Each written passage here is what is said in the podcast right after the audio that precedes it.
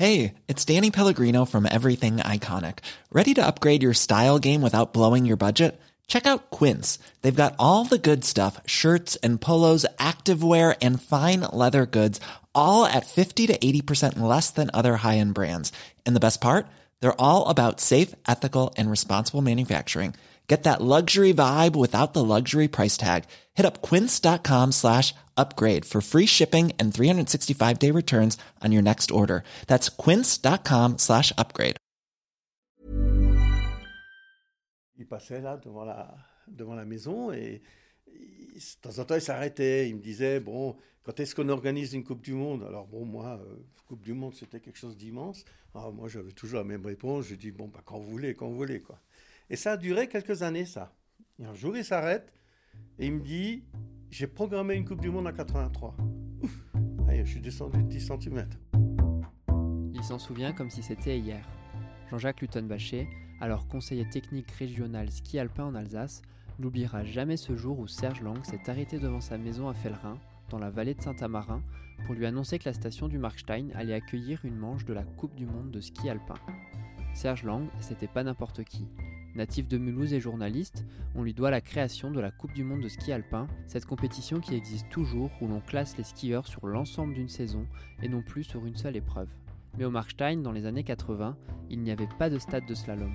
Il a fallu en créer un pour accueillir les quelques 70 concurrents venus du monde entier pour deux jours de course en février 83. 40 ans plus tard, Jean-Jacques Luton-Baché, qui était chef de piste le jour J, n'oublie pas non plus que déjà à l'époque, la météo faisait parfois des siennes et que l'épreuve a bien failli ne jamais avoir lieu. Le gros problème, c'est que 15 jours avant cette Coupe du Monde, on n'avait pas de neige. Le sol n'était pas gelé et il pleuvait. Alors bon, c'est vrai que le stress, il a commencé un peu à grimper. Et, donc, moi, moi, ce que j'avais dit à l'époque au, au comité directeur en 81 au congrès à Metz, j'ai dit, nous, on est capable, on n'est pas plus con que les autres, on est capable. Le seul problème, est-ce qu'on aura de la neige ou est-ce qu'on n'aura pas de neige? Parce qu'il faut quand même pas oublier qu'on a eu à l'époque des saisons sans neige aussi. hein. Je sais que dans les années 87, 88, 89, 90, on a eu cinq saisons sans neige, ou très peu de neige. On n'a pas pu courir. Et après, si on, on monte un peu plus loin, je crois que c'est 64, il n'y a pas eu un flocon. Donc voilà, j'avais dit là-bas, bon ben c'est simple, on a de la neige, on peut faire, on n'a pas de neige, on ne peut pas faire.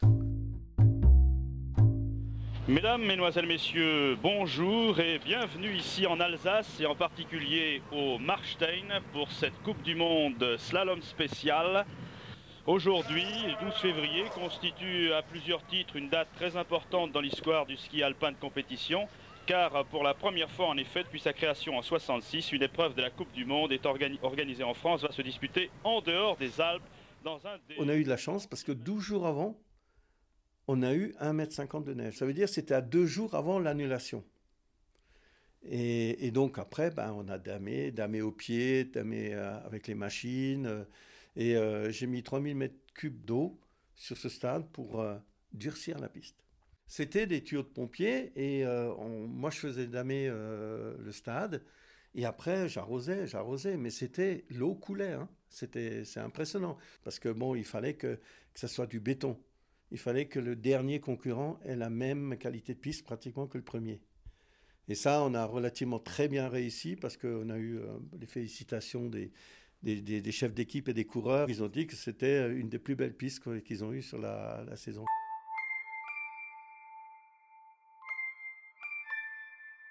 Les coureurs, à l'époque, ils logeaient dans les hôtels euh, du côté de Mulhouse.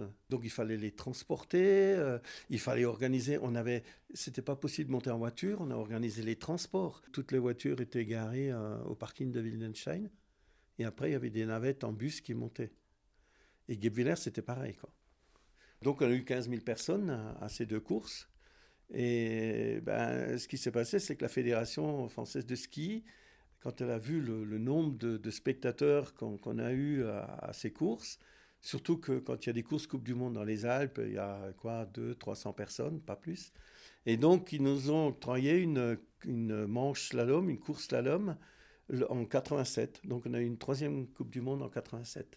Et alors bon, ce qu'il faut quand même dire dans, ce truc-là, c'est qu'on a eu euh, énormément de bénévoles qui ont donné un coup de main. Parce que des professionnels, apparemment, il y avec moi. Donc il faut s'entourer naturellement de, bénévoles. Et on a eu plein de monde et c'est vrai que ça a été un succès. C'est incroyable. Le nombre de spectateurs qui est venu au sommet au Markstein, c'est ahurissant. C'est la première fois qu'en France, je vois une foule aussi considérable pour une épreuve de ski. Moi, j'étais chef de piste à cette course. Il y a du stress le jour même, c'est clair.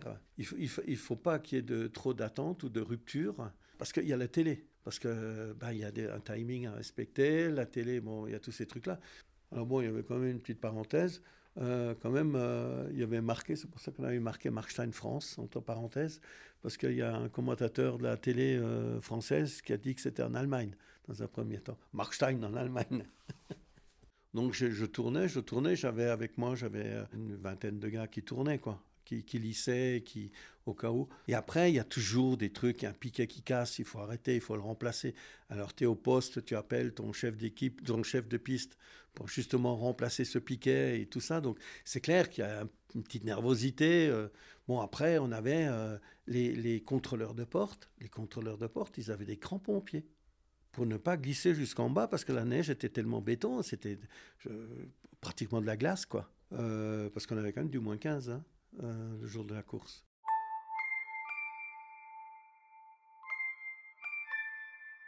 On a eu euh, des beaux vainqueurs. Hein. On a eu Stenmark, Ingmar Stenmark qui a gagné deux fois, une fois en 83 et une, fois en 87, et Boyan Krishai a, gagné euh, la deuxième course en 83. On a donc fait les trois Coupes du Monde, et par après, tout de suite, moi j'avais entendu, parce que j'étais en équipe de France à l'époque, lors de la deuxième Coupe du Monde, et que la piste de Markstein est trop facile pour les Coupes du Monde. Elle faisait 155 mètres de dénivelé pour en gros 550 mètres de long. À l'époque, il fallait avoir, euh, normalement, euh, moi je faisais l'homologation des, pistes et on avait un minimum de 140 mètres d'homologation. Une homologation internationale, c'était 140 mètres de dénivelé et, et c'est tout. La, comment dire, la longueur ne rentrait pas en ligne de compte. Alors que maintenant, il faut se concentrer sur Ingemar Stenmark, trois fois vainqueur cette saison. 70e victoire hier en slalom. Regardez-le bien. L'allègement du ski intérieur, la souplesse de ce garçon, un numéro de funambule. Il écarte chaque bâton en propulsant le bras. Donc euh, c'est vrai que Stenmark il aimait bien parce que lui là où il s'entraînait en Suède, c'était à peu de choses près la même piste que le Markstein. C'était pas plus pentu que ça. Mais par contre, maintenant, une Coupe du Monde, c'est en dessous de 180-200 mètres, euh, c'est plus possible. Quoi. On recherche vraiment les difficultés du dévers, des, des fortes ruptures de pente. Euh, voilà. Et donc, ça, c'est recherché maintenant. Et quand on regarde les slaloms, que ce soit Kitzbühel, Wengen ou, ou autre, euh, ben, vraiment, ça bouge pas mal. quoi. C'est vraiment hyper technique. Donc là, maintenant, on, serait déjà un peu court quoi, à ce niveau-là.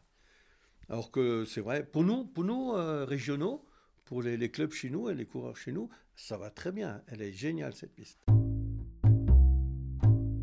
Par après, on a organisé régulièrement des courses internationales, mais des courses internationales de, troisième niveau. Hein. On a la Coupe du Monde, la Coupe d'Europe et les courses FIS. Les courses FIS, donc euh, ça c'est l'entrée euh, des, jeunes dans le circuit international. Donc, tous les ans, on organisait des courses internationales donc de troisième niveau.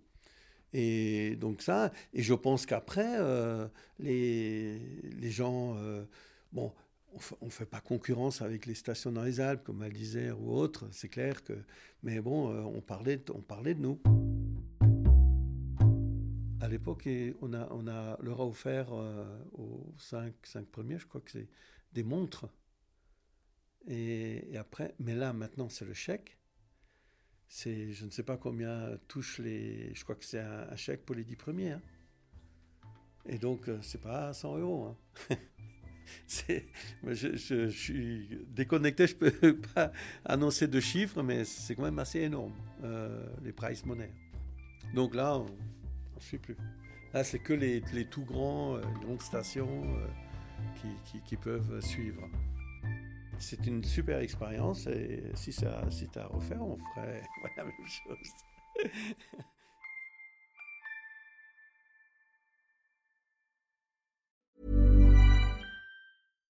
Support comes from ServiceNow, the AI platform for business transformation. You've heard the hype around AI. The truth is, AI is only as powerful as the platform it's built into.